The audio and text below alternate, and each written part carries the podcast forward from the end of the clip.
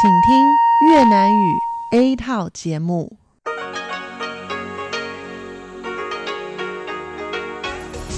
Đây là Đài Phát thanh Quốc tế Đài Loan RTI.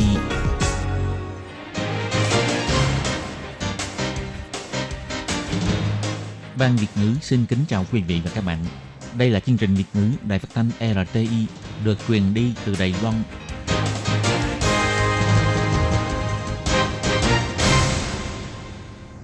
Các bạn thân mến, Hải Ly xin chào các bạn.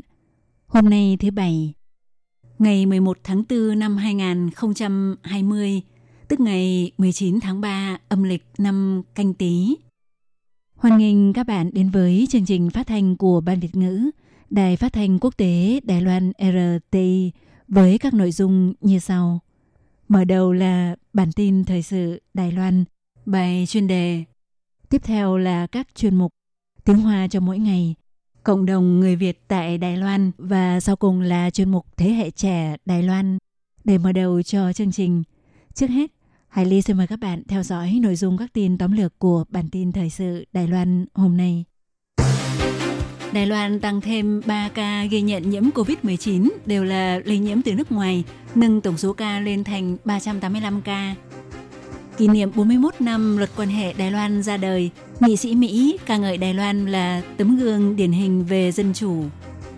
Chính phủ Mỹ dự báo nếu nới lỏng quy định sau khi kết thúc 30 ngày phòng dịch cách ly tại nhà, ước tính sẽ có khoảng 200.000 người tử vong. Từ ngày 10 tháng 4 bắt đầu thực thi khi vào các chợ đêm, các khu mua sắm và chợ truyền thống đều phải đeo khẩu trang. Tại chợ đêm không được vừa đi vừa ăn. Chương trình cung cấp việc làm yên tâm kịp thời của Bộ Lao động sẽ thực thi từ ngày 13 tháng 4 để hỗ trợ người lao động. Cục khí tượng công bố dự báo rét đậm, 6 huyện thị phía Bắc nhiệt độ có thể xuống tới dưới 10 độ C. Các bạn thân mến, và bây giờ Hải Ly xin mời các bạn đến với nội dung chi tiết của bản tin Thời sự Đài Loan hôm nay.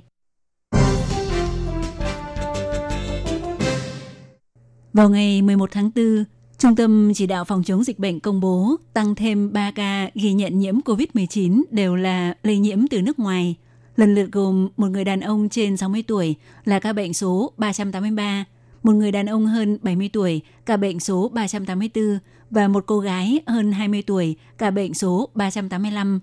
Theo Trung tâm Chỉ đạo và Phòng chống dịch bệnh cho biết, phát hiện ca số 383 và 384 do lấy mẫu tại sân bay để xét nghiệm. Trong đó, ca số 383 làm việc tại Mỹ trong thời gian dài. Ngày 31 tháng 3 có triệu chứng bệnh dạ dày, kém ăn và tự cảm thấy bị sốt, từng đi khám tại Mỹ. Ca số 384 sinh sống ở Mỹ trong thời gian dài.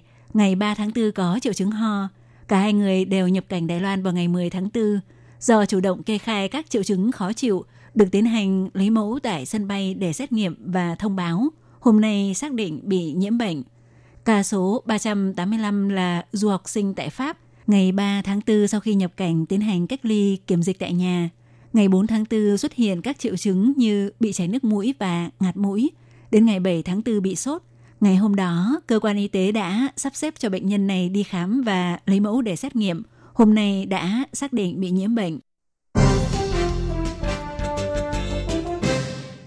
Ngày 1 tháng 1 năm 1979, nước Mỹ thiết lập quan hệ ngoại giao với Cộng hòa Nhân dân Trung Hoa, cắt đứt quan hệ ngoại giao với Trung Hoa Dân Quốc. Để duy trì mối quan hệ phi chính thức giữa Đài Loan và Mỹ, những nghị sĩ ủng hộ Đài Loan của Quốc hội Mỹ đã tích cực xúc tiến luật quan hệ Đài Loan. Đạo luật này hoàn thành trình tự lập pháp vào ngày 29 tháng 3 năm 1979. Ngày 10 tháng 4 cùng năm, sau khi được đương kim Tổng thống lúc đó Jimmy Carter ký duyệt, có hiệu lực hồi tố từ ngày 1 tháng 1 năm 1979. Đạo luật trong nước này của Mỹ có 18 điều, không những ủy quyền cho các ban ngành hành chính của Mỹ duy trì quan hệ giữa Đài Loan và Mỹ trong các phương diện thương mại, văn hóa, v.v. mà còn tạo cơ sở pháp lý cho việc Mỹ bán vũ khí cho Đài Loan và cho hợp tác quốc phòng Mỹ-Đài.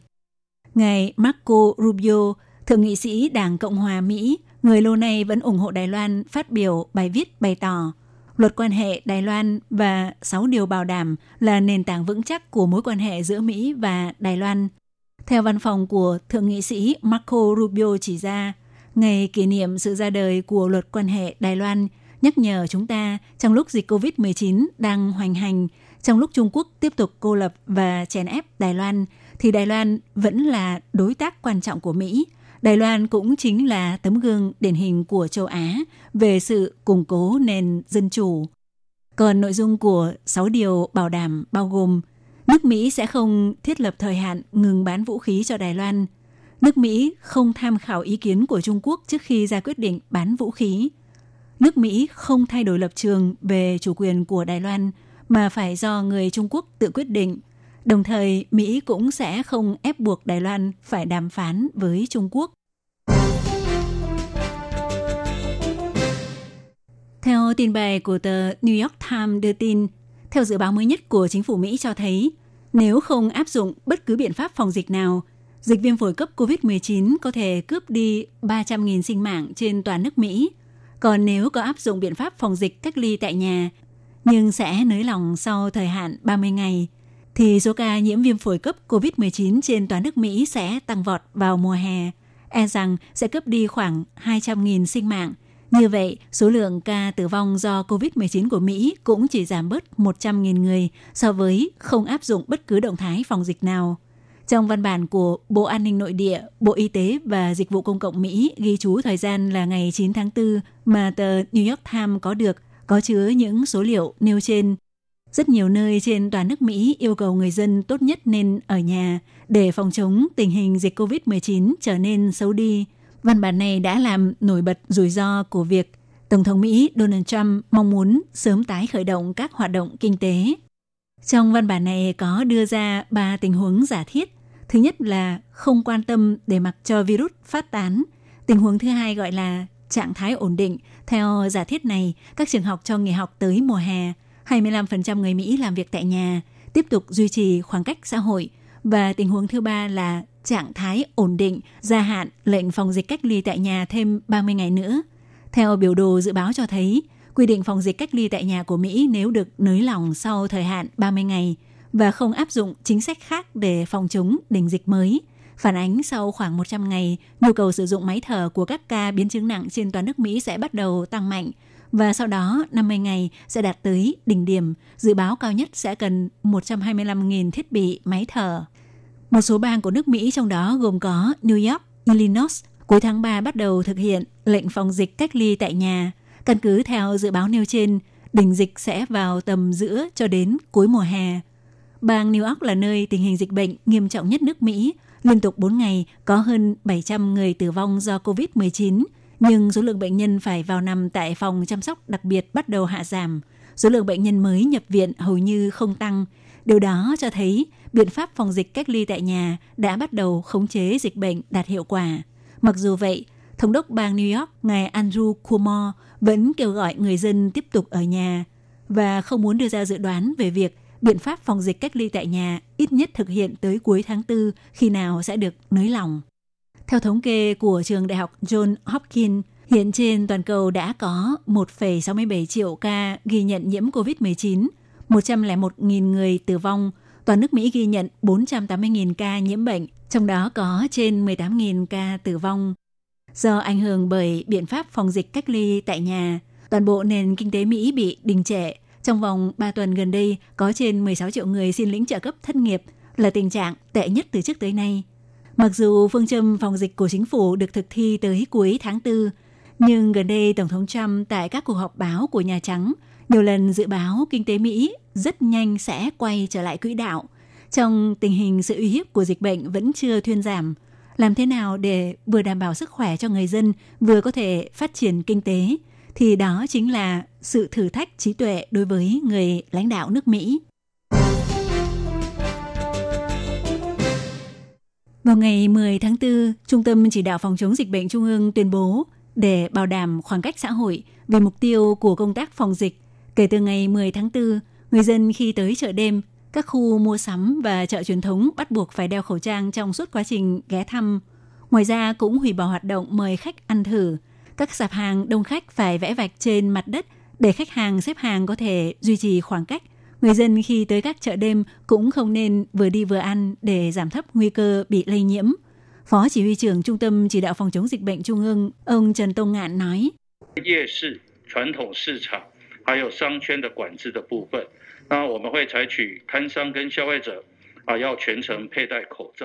Đối với chợ đêm, chợ truyền thống và các khu mua sắm, chúng tôi sẽ áp dụng quy định chủ kinh doanh và người tiêu dùng đều phải đeo khẩu trang trong suốt quá trình. Đối với chợ đêm, đương nhiên chúng tôi cũng không muốn mọi người vừa đi vừa ăn, vì đó chính là nguy cơ và còn là nguy cơ cao, cho nên chúng tôi hy vọng mọi người có thể phối hợp.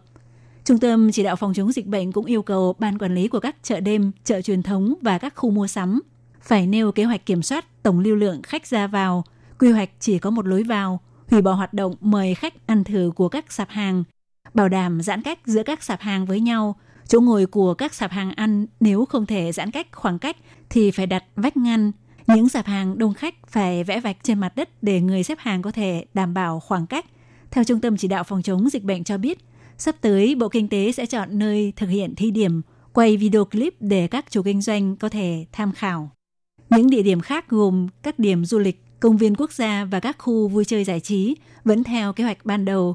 Chỉ cần số lượng xe đỗ tại các bãi đỗ xe đạt 50% thì sẽ phát đi tin nhắn từ địa phương nhắc nhở mọi người nên xem xét thay đổi hành trình, cũng sẽ thông qua hệ thống đường xá ở lân cận để hướng dẫn dòng người chuyển hướng đi nơi khác.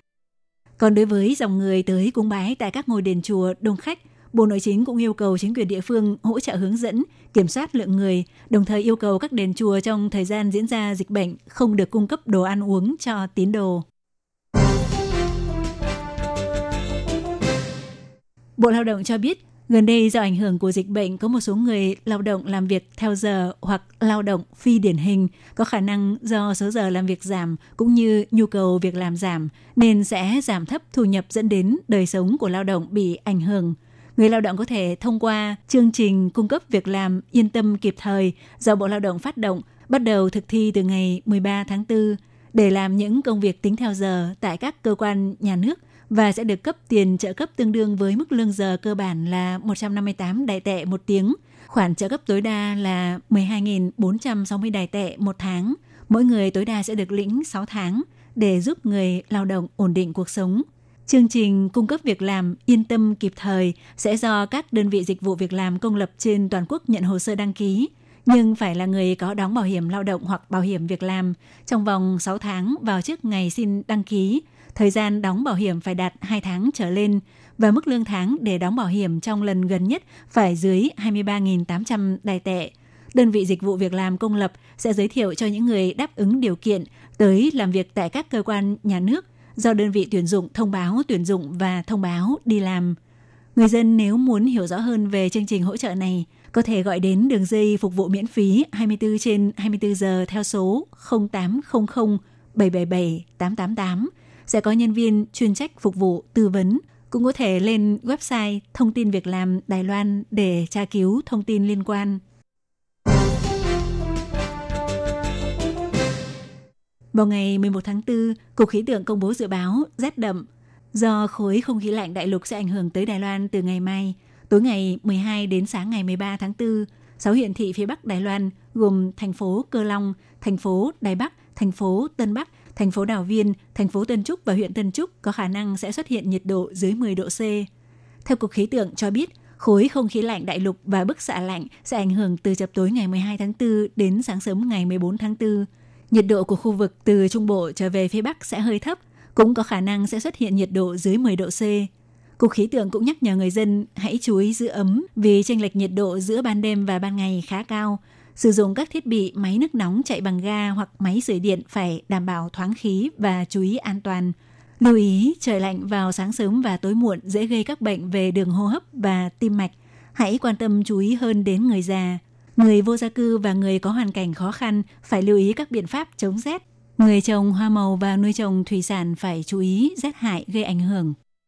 Các bạn thân mến, vừa rồi các bạn vừa theo dõi bản tin Thời sự Đài Loan do Hải Ly biên tập và thực hiện.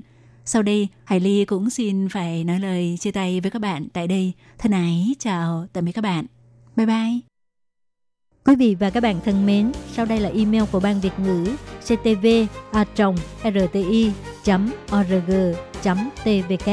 Hộp thư truyền thống của Ban Việt ngữ Việt Nam Miss PO Box 123-199 Taipei 11199. Còn thính giả ở Việt Nam xin gửi đến hộp thư số 104 Hà Nội, Việt Nam.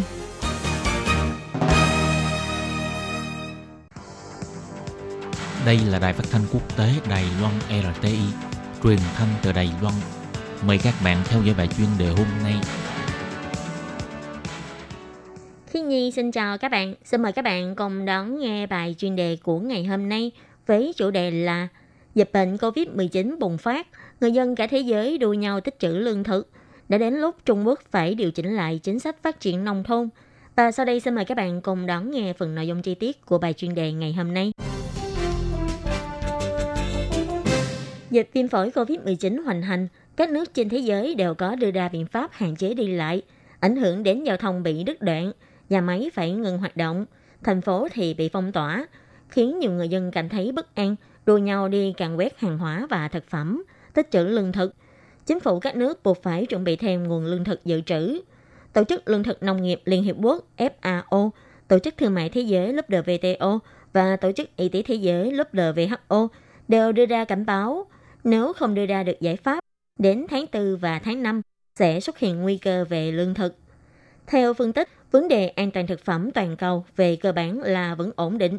Nhưng theo nhà kinh tế học của Ngân hàng Quốc gia Úc, ông Finn Jibiori chỉ ra, nếu một số quốc gia vẫn tiếp tục hạn chế giao dịch, có thể sẽ có sự dao động về giá cả, khiến người dân lại muốn tiếp tục tích trữ hàng hóa, gây nên hiện tượng hoang mang và mất lý trí của người dân. Hay như nhà phân tích Oscar Yarkar của ngân hàng Rabobank Hà Lan chỉ ra, trừ khi mọi quốc gia đều ngưng xuất khẩu toàn diện, nếu không sẽ không có vấn đề về việc bị thiếu hụt nguồn lúa gạo. Tuy nhiên, trong tình hình dịch bệnh tiếp tục lan rộng, giá cả giao dịch cho hợp đồng tương lai của lúa mạch tại Chicago trung tuần tháng 3 đã tăng 15%, tại châu Âu cũng tăng mạnh.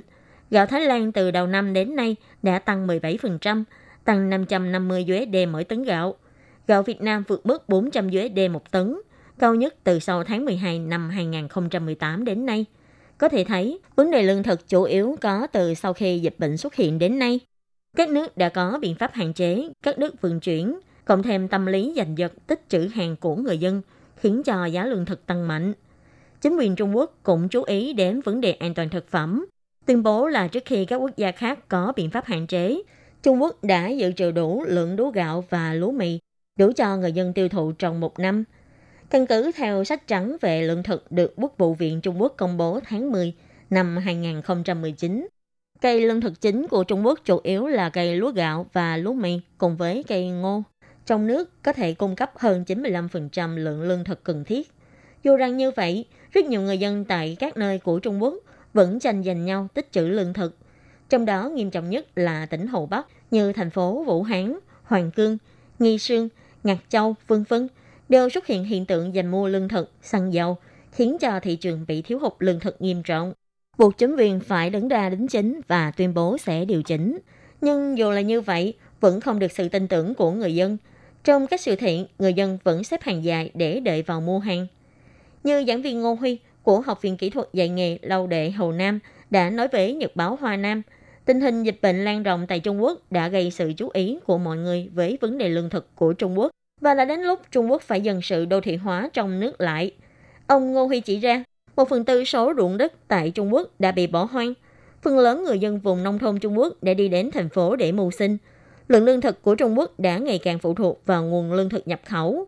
Một ngày nào đó, kho lương thực của Trung Quốc có thể sẽ bị sập đổ như của Venezuela.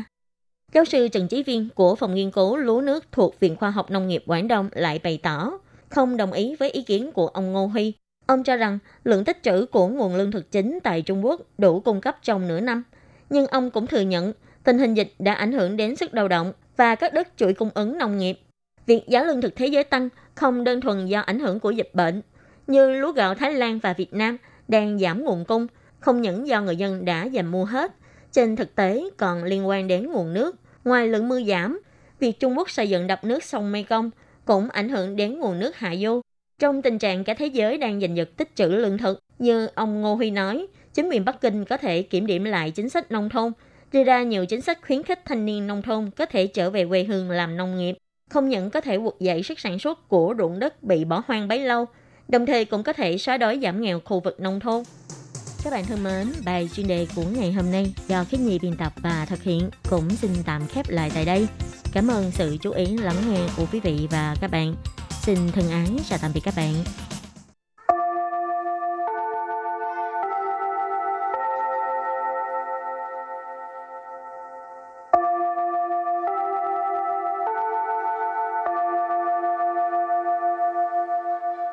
xin mời quý vị và các bạn đến với chuyên mục Tiếng Hoa cho mỗi ngày do Lệ Phương và Thúy Anh cùng thực hiện.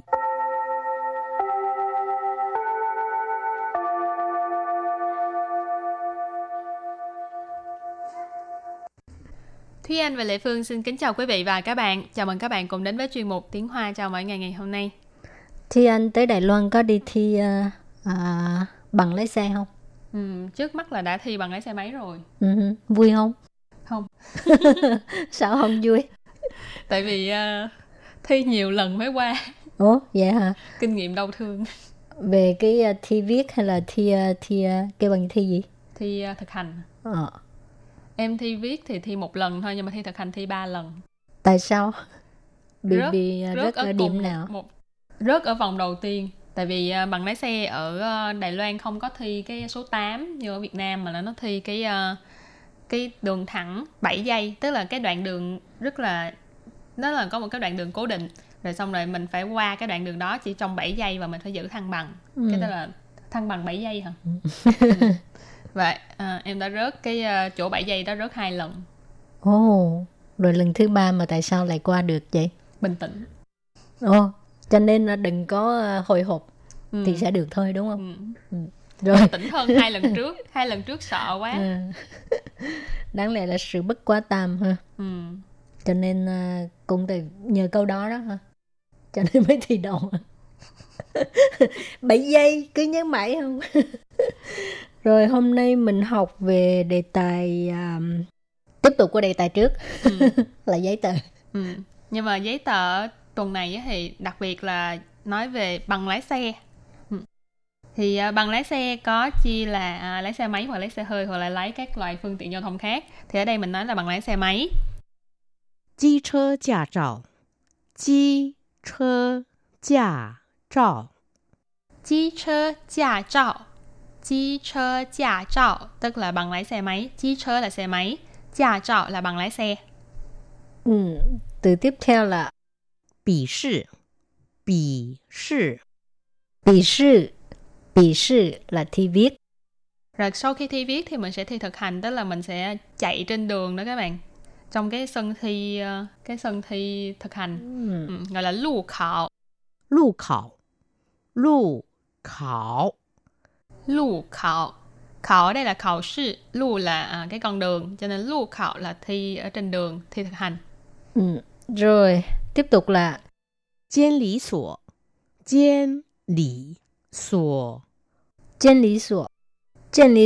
Cái này tương đương với cái từ bên Việt Nam là phòng quản lý vận tải và quản lý người lái.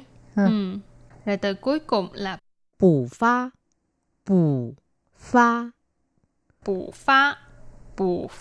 Tức là cấp phát lại. Thường là khi mà mình để mất hay là mình bị rách, thì là nói chung là cái bằng lái xe của mình nó có khả năng là không còn hiệu lực nữa, thì mình sẽ phải xin cấp phát lại, bù phát. Rồi, sau khi làm quen với các từ vựng thì mình bước sang cái phần đối thoại nhé.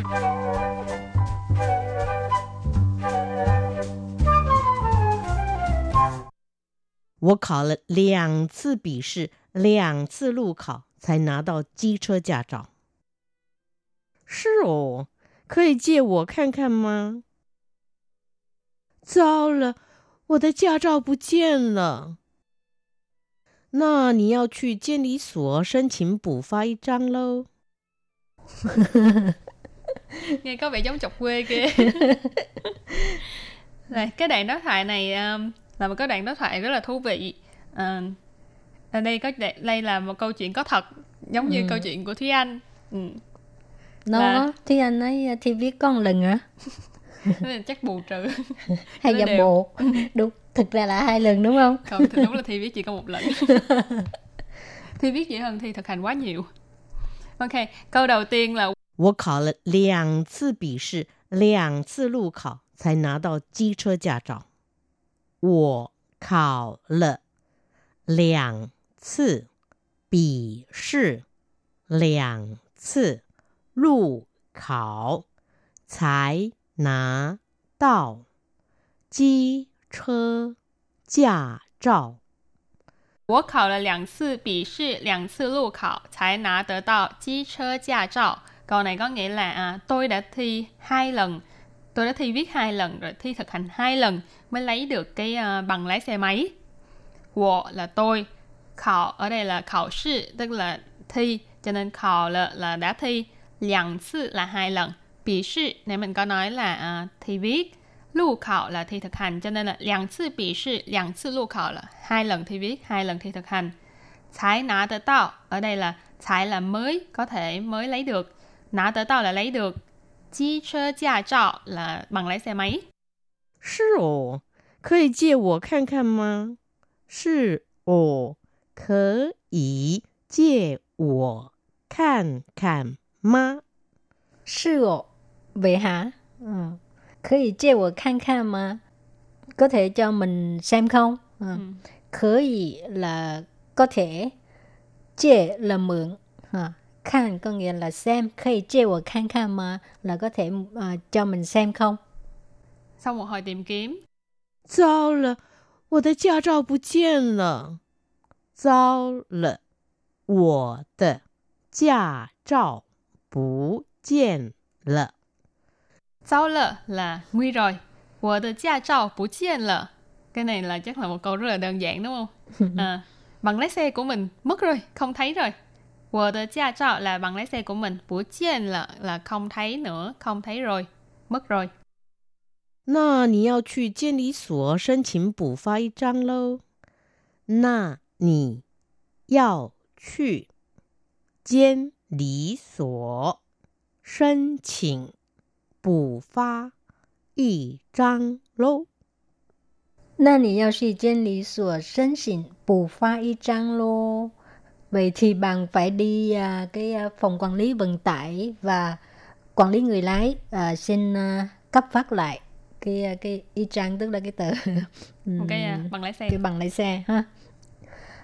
Na là thế thì, vậy thì, nǐ yào xu là bạn phải đi ha. Trên lý sổ hồi nãy mình học rồi, tức là cái phòng quản lý vận tải và quản lý người lái. Sân xỉn có nghĩa là xin, bù pha là cấp phát lại, y trang tức là một tấm, một thẻ. Lô, ngữ khí từ. Quan trọng là cái ngữ khí từ này nghe rất là châm biếm, là chọc quê người ta. Người ta để mất rồi nhưng mà vẫn chọc người ta nữa. Đi làm lại đi. Chứ sao bây giờ đúng không? Rồi và trước khi chấm dứt bài học hôm nay, xin mời các bạn ôn tập lại nhé.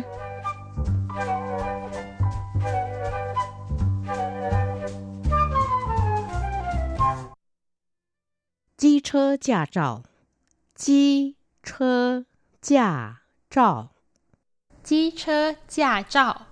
Chi chơ gia trào tức là bằng lái xe máy. Chi chơ là xe máy, gia trào là bằng lái xe. 笔试 笔试 笔试 笔试 là thi viết. 路考 路考 路考 路考 考 ở đây là khảo sư, lu là cái con đường, cho nên lu khảo là thi ở trên đường, thi thực hành. 监理所 监理所 监理所 监理所 cái này tương đương với cái từ bên Việt Nam là phòng quản lý vận tải và quản lý người lái.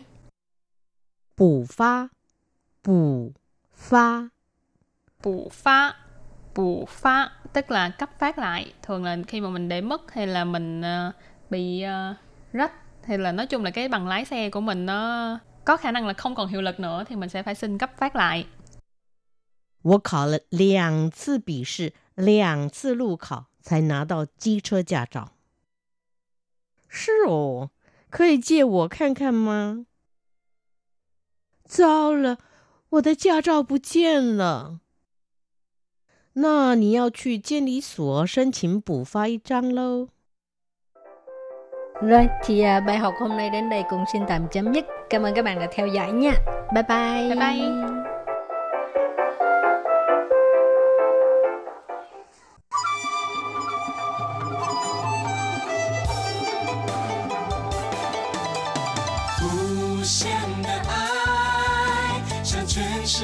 trang khai, đồng hành đã quan hoài, là từ Thái Quan trừ yên, RTI.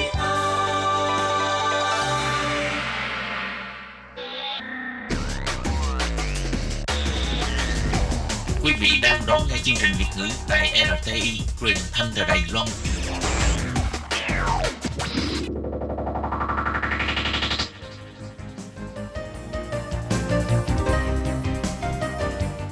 Chào mừng các bạn đến với chuyên mục Cộng đồng người Việt tại Đài Loan do Tú Kim và Hải Ly cùng thực hiện.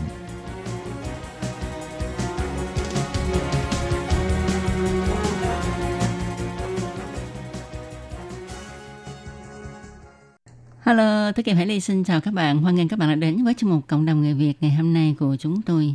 Vâng, thưa các bạn, thì trong buổi phát vào tuần trước, chúng ta đang được trò chuyện với chị Khải Lâm là chủ của quán ăn Việt Nam ở khu Vạn Hoa, thành phố Đài Bắc, quán ăn Hương Vị Việt. Thì chị Khải Lâm đã chia sẻ với chúng ta rất là nhiều điều về cái quá trình khởi nghiệp tương đối là khó khăn nhưng mà cũng đầy thử thách và thú vị. Và đặc biệt là được giới thiệu về những cái món ăn rất là đặc sắc của miền Bắc, mà cụ thể là Quảng Ninh là quê của Khải Lâm. Để có sự khác biệt với những điểm kinh doanh món ăn Việt Nam khác ở Đài Loan, thì Khải Lâm đã suy nghĩ rất là nhiều để tạo ra một cái menu đặc biệt của quán mình. Sau đây Hải Ly và Tú Kim xin hoan nghênh Khải Lâm trở lại với chương trình. Và Khải Lâm này, cái thực đơn mà Khải Lâm không xây dựng đấy là hoàn toàn là do cái mình nghĩ ra, hay là mình có tham khảo một cái thực đơn nào đó, ví dụ như là chuyên bán đồ ăn ở Việt Nam hay không? Dạ không, em không tham khảo. Em không tham khảo bất cứ một cái gì hết, mà em chỉ tham khảo món ăn và em kết hợp theo cái cách của em. Mấy cái hai nữa là ở bên em đã rất là nhiều quán ăn Việt Nam ở bên Đài Loan này, và em thấy rằng là có rất nhiều, hầu như là 10 quán thì có cả 10 quán là cái món ăn nó cứ na ná nhau. Và những cái đồ ăn của người miền Bắc, đặc trưng của người miền Bắc thì rất là ít, cho nên là em mới lựa chọn ra cho cái mình một cái ý tưởng, đó là em sẽ lựa chọn những cái đồ ăn khác so với các cái quán Việt Nam đang có tại Đài Loan, và bán những cái đồ mà em thường hay làm cho gia đình em ăn, và nó không có, nó mang một cái chút gì đó là hương vị của quê hương như thế. Ví dụ như là ở bên này có rất nhiều quán họ bán cái nem rán, ở ngoài miền Bắc gọi là nem rán, còn bên trong Nam thì là gọi là chả giò. Thì ở trong Nam thì là chả giò chiên, là một là người ta sẽ dùng bằng khoai môn thái sợi, nhưng ở ngoài Bắc của em hoàn toàn không có khoai môn mà chỉ có mộc nhĩ, miến, thịt với cà rốt. Ở bên đấy thì là em làm thêm, nó là cái nem tôm rán. Cái nem tôm rán thì là thực ra đó là cái món ăn mà cháu gái của em rất là thích, và em thường xuyên làm cho cháu gái em ăn. Và em bảo ôi, cái món này trẻ con rất là, các bạn nhỏ rất là thích, mà không những bạn nhỏ rất là thích mà còn người lớn cũng rất là thích, cho nên là em cũng làm thêm một cái món đấy nữa, và có thêm cái món chả lá lốt gọi ở bên ngoài. Và đấy là những cái món mà em vừa là em giới thiệu tiến cử lên cái thực đơn của mình, và giới thiệu cho tất cả những cái vị khách đến với quán em, mà biết rằng là quán của em có những cái món mà nơi khác có thể là họ sẽ không nhớ, hoặc là họ có làm nhưng mà họ không giống em. Ví dụ như chả lá lốt thôi, bình thường có nhiều bạn ra bên ngoài ăn bảo cái chả lá lốt này họ làm thành một cái bánh, nó giống như một cái bánh ạ, họ thái nhỏ ra xong họ trộn với thịt. Còn em thì là em cũng thái nhỏ ra, em trộn với thịt, nhưng mà em sẽ dùng lá của nó để em gói lại và em chiên, hoặc là em rán nhỏ lửa. Có hai loại rán như thế chị. Thật ra thì nghe Khải Lâm kể về cái chả lá lốt ha, thì ở trong Nam á, thường á, là người ta lấy thịt bò để người ta quấn thì gọi là bò lá lốt. Bò lá lốt, thành ra nếu mà những người trong Nam như Tố Kim ha, nghe nói đến chả lá lốt thì mình cứ trong đầu cứ nghĩ là thịt bò rồi lá lốt quấn ở ngoài và đem đi nướng. Còn Khải Lâm thì là chả là như thế nào ạ? Dạ, cái này á, thì là em cũng nghe rất là nhiều những cái bạn ở miền Nam bạn đến bạn hỏi chị ơi, chị chỉ có bán chả lá lốt thịt bò không ạ? Nhưng mà ở trong Nam hình như là mọi người thích nướng hơn là chiên. Đúng vậy. Dạ vâng. Cho nên là khi mà em bắt gặp phải những cái bạn hỏi như thế, thì những cái lần sau các bạn ấy đến ăn á, mà em nghe đó các bạn đang nói giọng miền Nam á, thì em cũng sẽ ra giải thích trước cho bạn ấy. Trước khi mà em nhận cái chai tan á, nhận cái thực đơn á, em cũng sẽ nói với họ đây là món ăn này là mình làm bằng thịt lợn chứ không là thịt bò, mà em dùng chiên chứ không phải là nướng. Đấy, em sẽ giải thích cho các bạn để biết, bởi vì có nhiều bạn bên đây được nghĩ đó là thịt bò, mà em đi ăn một vài quán ở bên này á, thì em cũng có đi ăn qua một quán ở bên này và họ cũng làm là thịt bò chứ không phải là thịt lợn như miền Bắc của em. Miền Bắc của em thì thường thường là dùng bằng thịt lợn bằm nhiều hơn. Như ở nhà Hải Ly ở Hải Phòng ấy thì không biết là các cái nơi khác như thế nào, nhưng mà ở cái chỗ nhà bố mẹ của Hải Ly thì cái cách làm cũng là mình dùng thịt lợn băm, xong rồi sau đó mình trộn các cái gia vị vào, xong rồi dùng cái lá lốt để gói, chứ không cho lá lốt vào trong cái thịt đấy, bởi vì như thế mùi nó sẽ quá hăng. Thế nên là đúng đấy chị. Vâng. Đúng là cũng có hăng một chút, phần đầu cho vào nó cũng hăng một chút xíu, nhưng mà vì cho cái lượng quá nhiều thì cái rau nó nhiều, thế thành cái thêm ở bên ngoài vào nữa thì nó cái mùi nó rất là đậm. Khi mình chiên á, thì cái dầu ăn nó cái độ nóng của dầu ăn nó sẽ làm đi mất đi một phần cái mùi thơm ở trong cái lá lốt. Cho nên là em đã dùng thêm một chút để em bỏ vào bên trong để nó dậy cái mùi lá lốt lên. Bởi vì cái trà lá lốt đó, cái tên và cũng là cái ăn cả cái tên và ăn cả luôn cái mùi vị của nó nữa, cho nên là em đã chọn lựa là làm như thế. Có nghĩa là trong cái trà lá lốt của Khải Lâm ấy thì có trộn thêm một chút lá lốt băm vào trong cái nhân của nó. Dạ đúng ạ. Nhưng mà không nhiều đúng không? Nó không nhiều, bởi vì như chị nói là nó cũng sẽ bị hăng cái mùi. Thế là mới đầu em làm em cũng chưa nhiều quá nên nó hơi bị hông một chút, rồi bản thân em cảm nhận, còn khách hàng ăn thì họ không có cảm nhận cái điều đó. Nhưng mà em cảm giác như thế này nó hăng quá thì cái mùi thơm của các cái gia vị khác ở trong cái chả lá lốt của mình nó cũng sẽ bị át đi. Dạ vâng ạ, cho nên em chỉ cho một chút xíu và để cho nó có cái mùi cái lá lốt. Khi mà mình chiên ấy, em dùng hai loại, em một là chiên hoặc là rán nhỏ lửa, thì thường thường là em dùng chiên nhiều hơn, bởi vì mọi người em phát hiện ra rất nhiều người thích ăn cái lá lốt chiên, bởi vì lá lốt khi mà mình chiên lên nó có một cái độ giòn. Và em cũng là một cái bất ngờ ngoài cái tưởng tượng của em ấy, là khi mà mọi người là thích ăn cái chả chiên hơn, mà có nhiều bạn Việt Nam đến đây còn chỉ định luôn là chị ơi chị rán giòn một chút cái lá cho em.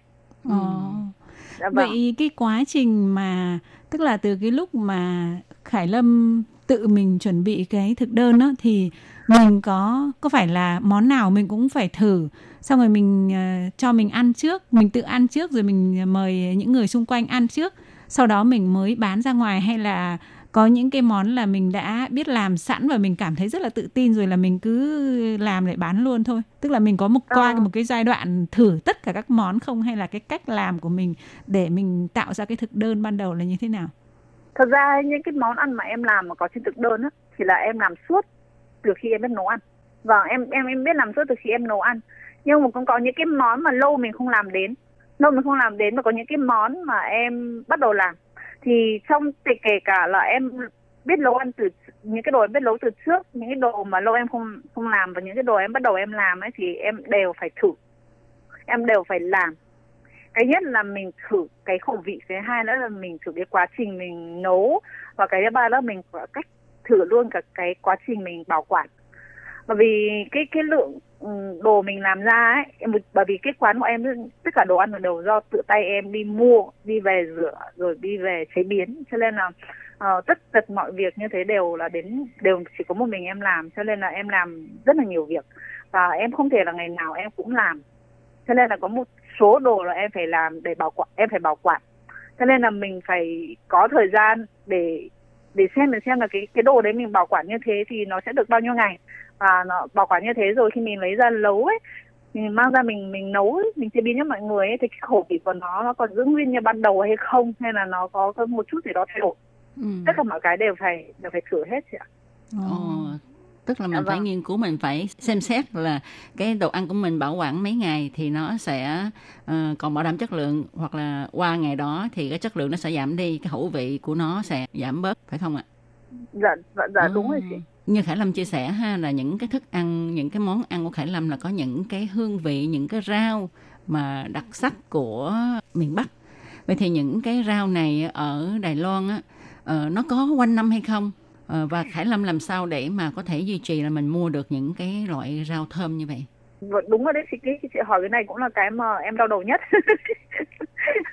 Là khi mà chọn lựa những cái rau làm gia vị cho đồ ăn của mình ấy, thì có ví dụ như ở bên Việt Nam ấy thì mình quanh năm ngày tháng mình chỉ cần ra chợ là mình mua được. Nhưng mà ở bên Đài Loan nó lại hạn chế ở một vài cái mùa. Đến như mùa hè thì có rất là nhiều, nhưng mà cũng một cái rau đấy mùa hè rất là nhiều nhưng mùa đông là ít. Có nhiều rau thì mùa đông rất là nhiều nhưng mùa hè hoàn toàn nó không thể xuất hiện trên các cái sạp bán ở chợ. Cho nên là em cũng đi tìm ở các cái quán rẻ, ngoài những cái quán tòng háo của Việt Nam mình mà có bán đồ tươi sống và có bán cả đồ khô ấy, thì em cũng có hỏi là những cái đồ như thế này thì đến mùa hè có còn hay không, và những cái đồ như này đến mùa đông có còn hay không, mà có duy trì được mãi như thế hay không, nghĩa là cái cung ứng của họ có duy trì được cả năm hay không, thì họ cũng trả lời cho mình một cách rất là hạn chế. Là lúc có và lúc không.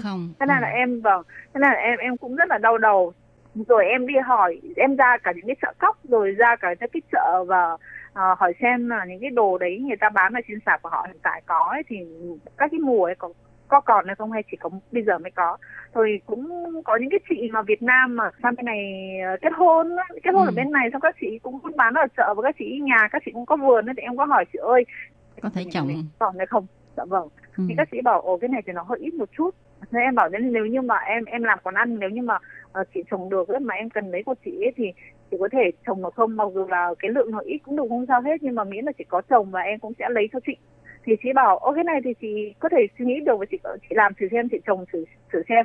Và em cũng đã nghĩ ra một cách là em sẽ cải tạo lại cái quán của em, nghĩa là bởi quán của em là dưới tầng hầm và em có thuê một cái nhà nhỏ ở gần quán mà nó có một cái rằng có một cái lan can, và em đang dùng những cái thùng xốp và em đang ủ những cái phân hữu cơ, thì em thử trồng xem những cái rau đấy đến mùa hè nó có thể sống hay không, em có thể trồng thành công hay không. Để ví dụ như em không gọi được ở bên ngoài thì em có thể là có thể dùng ngay ở trong quán nhà mình, ở trong nhà của mình. Nghĩ đến rất nhiều cái phương án để ứng phó với cái đồ ăn của mình đấy chị ạ. Đúng vậy, như Khải Lâm cho biết là một cái tô bún cá đi phải có cái rau thì là mà mất cái vị của rau thì là đi thì nó sẽ không ngon. Mà cái điều kiện nhất của một cái quán là khi mà cái bát đầu tiên người ta ăn, người ta thấy thích cái vị này, mà lần sau đến mà không đúng cái vị đó thì người ta sẽ đi thôi, người ta không quay trở lại nữa. Dạ vâng ạ. Vâng, cho nên là mỗi một món ăn và mỗi một bát ăn và mỗi một người khách ấy, em cũng phải giải thích mãi. Không phải giải thích mãi mà đấy là công việc của mình kể để cho họ biết. Và có những lần mà khách đến mà họ ăn và em biết là cái khách đấy họ thích cái mùi vị đấy thì em từ chối, em không bán. Và có những cái khách mà họ ăn một, ví dụ như là họ ăn một món như họ gọi một món nộm đu đủ, ở trong Nam gọi là gỏi đu đủ, thì họ bảo là tao không cần chanh, mày không cần mày bỏ chanh cho tao, mày chỉ cần cho nước mắm và cho đường thôi và cho các cái khác, nghĩa là chanh không cho. Nhưng mà trong cái món gỏi và món nộm đu đủ của mình ấy, thì nhất định phải là có chanh, cái độ chua của chanh. Nên là em cũng từ chối là em không bán. Vâng. Cô chủ này có cá tính quá à. Vậy thì hỏi thật Khải Lâm nhé, tức là trong suốt một cái quá trình từ khi mình chuẩn bị và rồi bán thử này, rồi còn phải đối phó và dần dần để gọi là thu hút khách hàng cũng như là tạo cái sự tương tác giữa hai bên á, và để cho người ta một cái quan niệm rằng là mình rất là kiên quyết với cái khẩu vị, cái hương vị nguyên gốc của nó ấy.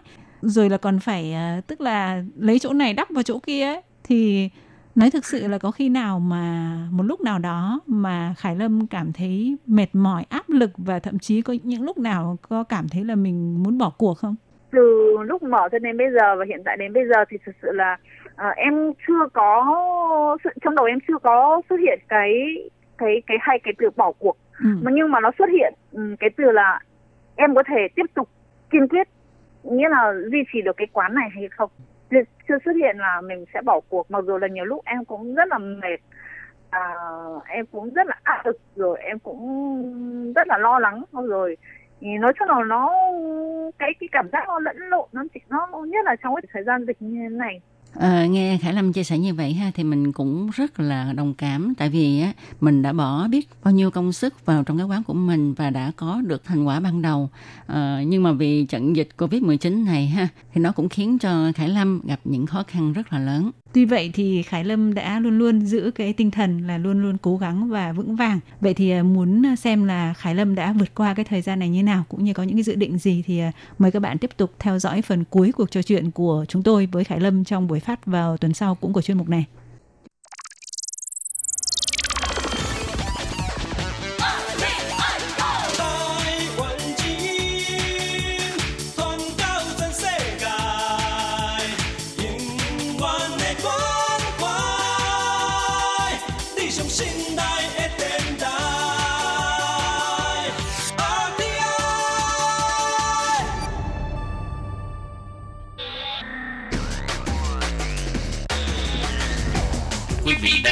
Chương trình Việt ngữ tại RTI, truyền thanh từ Đài Loan.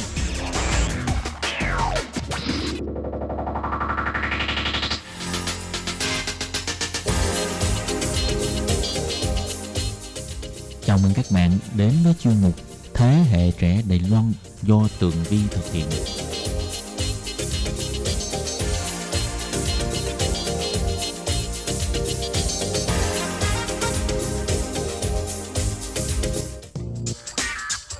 Hello, Tường Vi xin chào quý vị và các bạn. Chào mừng các bạn trở lại với chuyên mục Thế hệ trẻ Đài Loan để nắm bắt được những thông tin vui nhộn và trẻ trung nhất.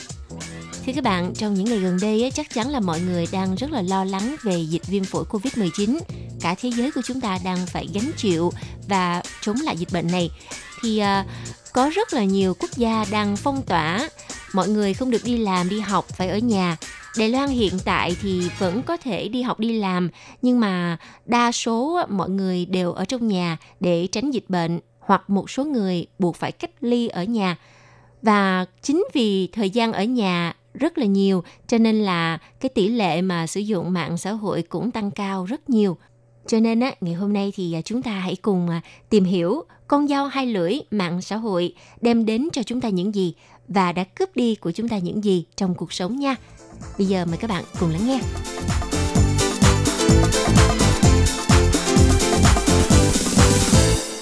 Vâng, thì các bạn, khi mà chúng ta nhắc tới mạng xã hội ở khu vực châu Á thì chắc chắn là mọi người sẽ nghĩ ngay tới Facebook hay là IG, Instagram phải không nào? Hiện nay mạng xã hội được coi là một công cụ rất là hữu ích và được mọi lứa tuổi sử dụng. Nếu mà không sử dụng thì có lẽ là sẽ bị chê cười là không đi kịp với thời đại. Trong số đó thì học sinh, sinh viên là một trong những thành phần tham gia Facebook đông đảo nhất. Vì vậy nếu mà chúng ta không biết cách sử dụng chúng một cách hợp lý thì mạng xã hội chính là một con dao hai lưỡi. Nó đang len lỏi trong giới trẻ của chúng ta và đem lại những hậu quả đầy nghiêm trọng. Chẳng hạn như mạng xã hội Facebook ra đời vào năm 2004.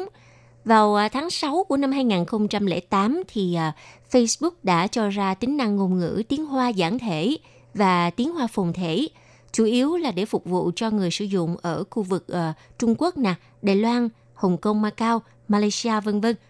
Rồi cũng từ năm 2008, Facebook bắt đầu có mặt tại thị trường Đài Loan và được các bạn trẻ đón nhận rất là nhiệt liệt.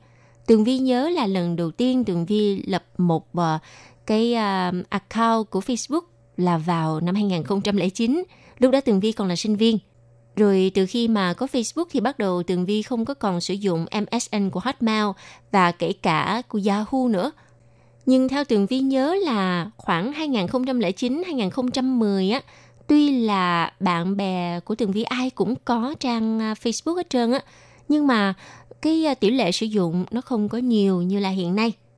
Thời điểm đó thì mọi người dường như là chỉ mới thử lửa thôi và trang Facebook cũng không có nhiều tính năng như là trong thời điểm hiện tại. Trước đây thì Tường Vi đã làm một chuyên mục giới thiệu về sự ra đời của Facebook. Facebook là một dịch vụ mạng xã hội truy cập miễn phí do một người tên là Mark Zuckerberg sáng lập. Mục đích của mạng xã hội này là để người sử dụng có thể tham gia mạng lưới được tổ chức theo thành phố, nơi làm việc, trường học và khu vực, để mà liên kết, giao tiếp với người khác. Mọi người cũng có thể kết bạn và gửi tin nhắn cho người khác, cũng như là người sử dụng có thể cập nhật hồ sơ cá nhân của mình để thông báo cho bạn bè. Và thêm một đặc tính nổi bật của Facebook chính là người dùng có thể cập nhật trạng thái và bộc lộ suy nghĩ của mình. Và đây chính là những đặc điểm khiến cho Facebook trở thành mạng xã hội phổ biến nhất hiện nay. Các bạn biết không, theo số liệu mới nhất thống kê vào năm 2019 ha, thì tỷ lệ sử dụng ứng dụng nhắn tin miễn phí tức thời tại Đài Loan, chẳng hạn như là ứng dụng mà nổi tiếng nhất là Line nè, rồi WeChat nè, hoặc là WhatsApp vân vân. Ở Đài Loan là 94,8%. Tỷ lệ sử dụng công cụ mạng xã hội thì chiếm 79,2%. Trong đó có 98,9% là người sử dụng Facebook và 38,8% sử dụng Instagram. Còn về độ tuổi sử dụng mạng xã hội ở Đài Loan á, thì có nhóm từ 12 cho tới 19 tuổi với tỷ lệ sử dụng là 94,9%. Con số này làm cho Tường Vy hơi hết hồn luôn. Tiếp theo nha, là từ 20 cho tới 25 tuổi là 95,9%, 25 tới 29 tuổi là 95%, 30 tới 35 tuổi là 93% và 35 tới 39 tuổi là 93,8%. Với cái tỷ lệ cao ngất ngưỡng như vậy thì chúng ta cũng có thể tự nhận biết rằng mạng xã hội quá quan trọng đối với cuộc sống của con người hiện nay. Có thể nói là mạng xã hội ra đời là một trong những bước tiến của các phương tiện truyền thông mới, bởi vì thực sự là nó đã mang đến rất là nhiều tiện ích và cũng như là đáp ứng được nhu cầu nè, hoặc là đáp ứng được mục đích vô cùng đa dạng của mỗi cá nhân, như từ công việc ha, học tập ha, kinh doanh, đặc biệt là khả năng mở rộng và thiết lập các mạng lưới giao tiếp một cách nhanh chóng mà không hề bị giới hạn về không gian và thời gian, với một chi phí vô cùng rẻ, thậm chí là còn miễn phí nữa. Bên cạnh đó thì mạng xã hội cũng đã trở thành một kênh giải trí hoàn hảo khi trở thành nơi lý tưởng để mà giới trẻ của chúng ta giải tỏa áp lực trước những vấn đề mà họ phải đối mặt trong cuộc sống hàng ngày. Tường Vi còn nhớ hồi còn sinh viên lúc mà Facebook mới ra đời, lúc đó thì tỷ lệ người sử dụng chắc chắn là còn thấp. Nhưng mà Tường Vi nhớ thời điểm đó, một số các bạn trong lớp mình nếu như mà có một cái số vấn đề khúc mắc với lại thầy cô hoặc là bực mình cái chuyện gì cũng viết lên Facebook và phàn nàn người thầy, người cô đó, với điều kiện là không có kết bạn với những người đó. Nói chung là lúc đó Tường Vi cảm thấy rằng wow, Facebook này có vẻ là một trong những nơi gọi là thùng rác xả stress cho mọi người. Rồi cho tới tận bây giờ thì cái suy nghĩ của Tường Vi thực sự là quá đúng. Như các bạn thấy đó, trước hàng loạt tiện ích như vậy thì mạng xã hội dường như là đã trở thành người bạn đồng hành không thể nào thiếu được trong cuộc sống thường nhật của thanh thiếu niên. Mặc dù rằng sự ảnh hưởng của mạng xã hội đến bộ phận thanh thiếu niên đang được nhìn nhận theo nhiều chiều hướng khác nhau, nhưng dù thế nào đi nữa thì cũng cần thừa nhận rằng những bước tiến khả quan của các trang mạng xã hội ở Đài Loan hay là ở các nước với số lượng người sử dụng có thể tiếp tục gia tăng trong tương lai. Như Tường Vi dù là hay phàn nàn về trang mạng xã hội nhưng mà cũng không thể nào mà không thừa nhận những cái lợi ích của nó mang lại cho chúng ta. Chẳng hạn như là giúp cho chúng ta kết nối mọi người. Với mạng xã hội Facebook thì mình có thể dễ dàng làm quen với nhiều người nè. Với tính năng chat miễn phí và không giới hạn, thì đây là một công cụ giúp cho chúng ta có thể trò chuyện và tán gẫu một cách thuận tiện nhất. Và đây cũng là công cụ giúp cho bạn liên lạc với bạn bè của mình, ngay cả khi bạn không có thời gian gặp gỡ. Và điều thứ hai nữa là mình có thể cập nhật thông tin rất là nhanh chóng. Điều này được đánh giá là tính năng hấp dẫn người dùng của Facebook. Vì với Facebook thì chúng ta có thể nắm bắt thông tin xã hội vô cùng nhanh chóng và theo xu hướng phát triển của xã hội. Chẳng hạn, trong thời dịch bệnh COVID-19 như hiện nay, nhiều khi chúng ta chỉ cần mở Facebook lên là chúng ta biết được ngày hôm nay có thêm mấy ca lây nhiễm hoặc là thông tin chi tiết về các vụ lây nhiễm xảy ra ở Đài Loan hoặc là những nước khác. Bên cạnh đó thì Facebook còn là một công cụ giải trí vô cùng hữu ích nữa. Chẳng hạn như là khi chúng ta lướt Facebook thì có thể nhìn thấy hàng trăm những video hài hước của các nước trên thế giới, hoặc là hàng ngàn những bức ảnh vui nhộn sáng tạo của các bạn trẻ và những đoạn phim cắt ra từ những tác phẩm điện ảnh kinh điển v.v. Đây đều là những tác phẩm có giá trị giải trí rất là cao. Và ứng dụng này cũng là kho trò chơi khổng lồ để hấp dẫn, được cập nhật thường xuyên và chúng ta có thể tha hồ mà lựa chọn xem. Ngoài ra thì Facebook cũng là một địa điểm kinh doanh và mua bán lý tưởng nữa. Những năm gần đây, Facebook được xem là mảnh đất màu mỡ để những người mà thích kinh doanh có thể rao bán những mặt hàng của mình. Bên cạnh đó thì người mua hàng cũng sẽ rất thuận tiện khi chỉ cần ngồi một chỗ, ngồi ở nhà, rồi chọn một mặt hàng trên Facebook và đợi người ta chuyển hàng đến, chứ không cần phải mất công đi lựa chọn ở những cửa hàng xa xôi, đặc biệt là trong thời đại dịch bệnh COVID-19. Tường Vi đã tận mắt chứng kiến một số người bạn của mình nhờ bán hàng ở trên Facebook mà có thu nhập rất là tốt và tự đứng lên làm chủ, phát triển kinh doanh ngày càng lớn cho tới ngày hôm nay. Ngoài ra thì ở đây cũng là một phương tiện để mà giáo dục và nuôi dưỡng tâm hồn. Vì Facebook cũng là nơi bồi dưỡng tâm hồn, đời sống tình cảm của con người đó các bạn. Nhiều khi á, lâu lướt xong rồi nhìn thấy một số những người mà mình yêu thích trên mạng xã hội, người ta viết những cái bài viết có nội dung rất là sâu sắc, cũng là một cách để chúng ta nuôi dưỡng tâm hồn hoặc là truyền cảm hứng, truyền những năng lượng tích cực cho chúng ta. Chà, nói tới đây thì thực sự ha, Facebook đem lại rất là nhiều lợi ích cho cuộc sống của mọi người. Nhưng mà nó là con dao hai lưỡi mà, cho nên nó cũng có những tác hại rất là xấu đối với cuộc sống của mọi người. Cụ thể là nó làm giảm tương tác giữa người với người. Như các bạn cũng biết, hiện nay nghiện mạng xã hội đang là một thực trạng rất là phổ biến, khiến cho nhiều người chúng ta dành ít thời gian cho người thật, việc thật ở quanh mình. Bên cạnh đó, nó cũng khiến cho mình buồn phiền khi mà mình coi trọng bạn bè ảo hơn là cuộc sống thực, và dần dần làm giảm tương tác giữa người với người trong đời sống thực tế. Đây có thể nói là một tác hại rất kinh khủng, mà nếu mà mình không dừng lại ngay thì chắc chắn mình sẽ bị cuốn vào cái dòng nghiện Facebook là suốt ngày chỉ làm bạn với cái điện thoại thôi. Tường Vi thấy quá nhiều các cặp đôi chia tay nhau bởi vì một trong hai người bị nghiện mạng Facebook, suốt ngày lên mạng mà không có để ý chăm sóc người yêu của mình. Khi mà gặp nhau thì cũng cứ lướt Facebook rồi chụp một tấm hình trông có vẻ rất hạnh phúc, nhưng mà sau đó thì chẳng có ai nói với ai câu chuyện nào cả. Và cũng chính là cái thói quen chụp hình để lên, làm mọi điều chỉ để gây chú ý, nó thực sự ảnh hưởng tới cuộc sống thực của chúng ta. Chúng ta có thể thấy ha, việc đăng những status mơ hồ nhằm câu like và câu view thì không còn là chuyện lạ nữa. Song điều này thực sự là khiến cho người khác rất là bực mình, nếu như mà những cái hình ảnh câu like này cứ quá thường xuyên xuất hiện. Nhiều khi những cái người nào mà cứ đưa những cái bức ảnh mà cố ý câu like nhiều quá, Tường Vi cũng thấy mệt lắm. Tường Vi sẽ không có theo dõi cái trang cá nhân của người đó nữa. Bên cạnh đó thì các bạn có đồng ý với Tường Vi rằng mạng xã hội nó cũng đã góp phần tăng sự ganh đua, cạnh tranh không ngừng nghỉ để mà tìm like, và điều này sẽ cướp đi đáng kể quỹ thời gian của bạn.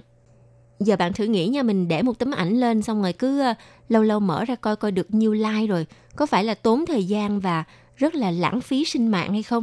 Mà những cái người mà like ảnh của bạn có khi người ta cũng không có thực sự là quan tâm tới bạn, người ta cũng chẳng để ý bạn là ai, người ta cứ like cho nó đã tay vậy thôi. Các bạn có biết là có một số người là chuyên môn đi like dạo, để chi phải không? Để được nhận lại những cái like dạo của người khác. Nói chung là rất là buồn cười, nhưng mà thực sự đây là điều có thật đó các bạn. Và một điều nữa mà Tường Vi thấy chúng ta nên chú ý là Facebook đã làm sao nhãng mục tiêu cá nhân của mình. Bởi vì khi mà mình quá chú tâm vào mạng xã hội thì dễ dàng làm cho người mình quên đi mục tiêu thực sự của cuộc sống. Thay vì là mình tìm kiếm công việc trong tương lai bằng cách là học hỏi thêm những kỹ năng cần thiết, chứ nếu chỉ cắm đầu vào mạng xã hội thì chẳng có công việc nào mà tìm đến với chúng ta, mà còn có khả năng là tăng nguy cơ trầm cảm nữa.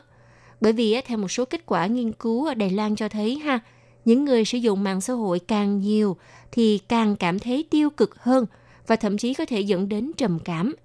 Chính vì thế, nếu mà bạn có biểu hiện thường xuyên cảm thấy là mình mất tinh thần thì có lẽ đã đến lúc tạm biệt mạng xã hội, tạm biệt Facebook một thời gian rồi đó.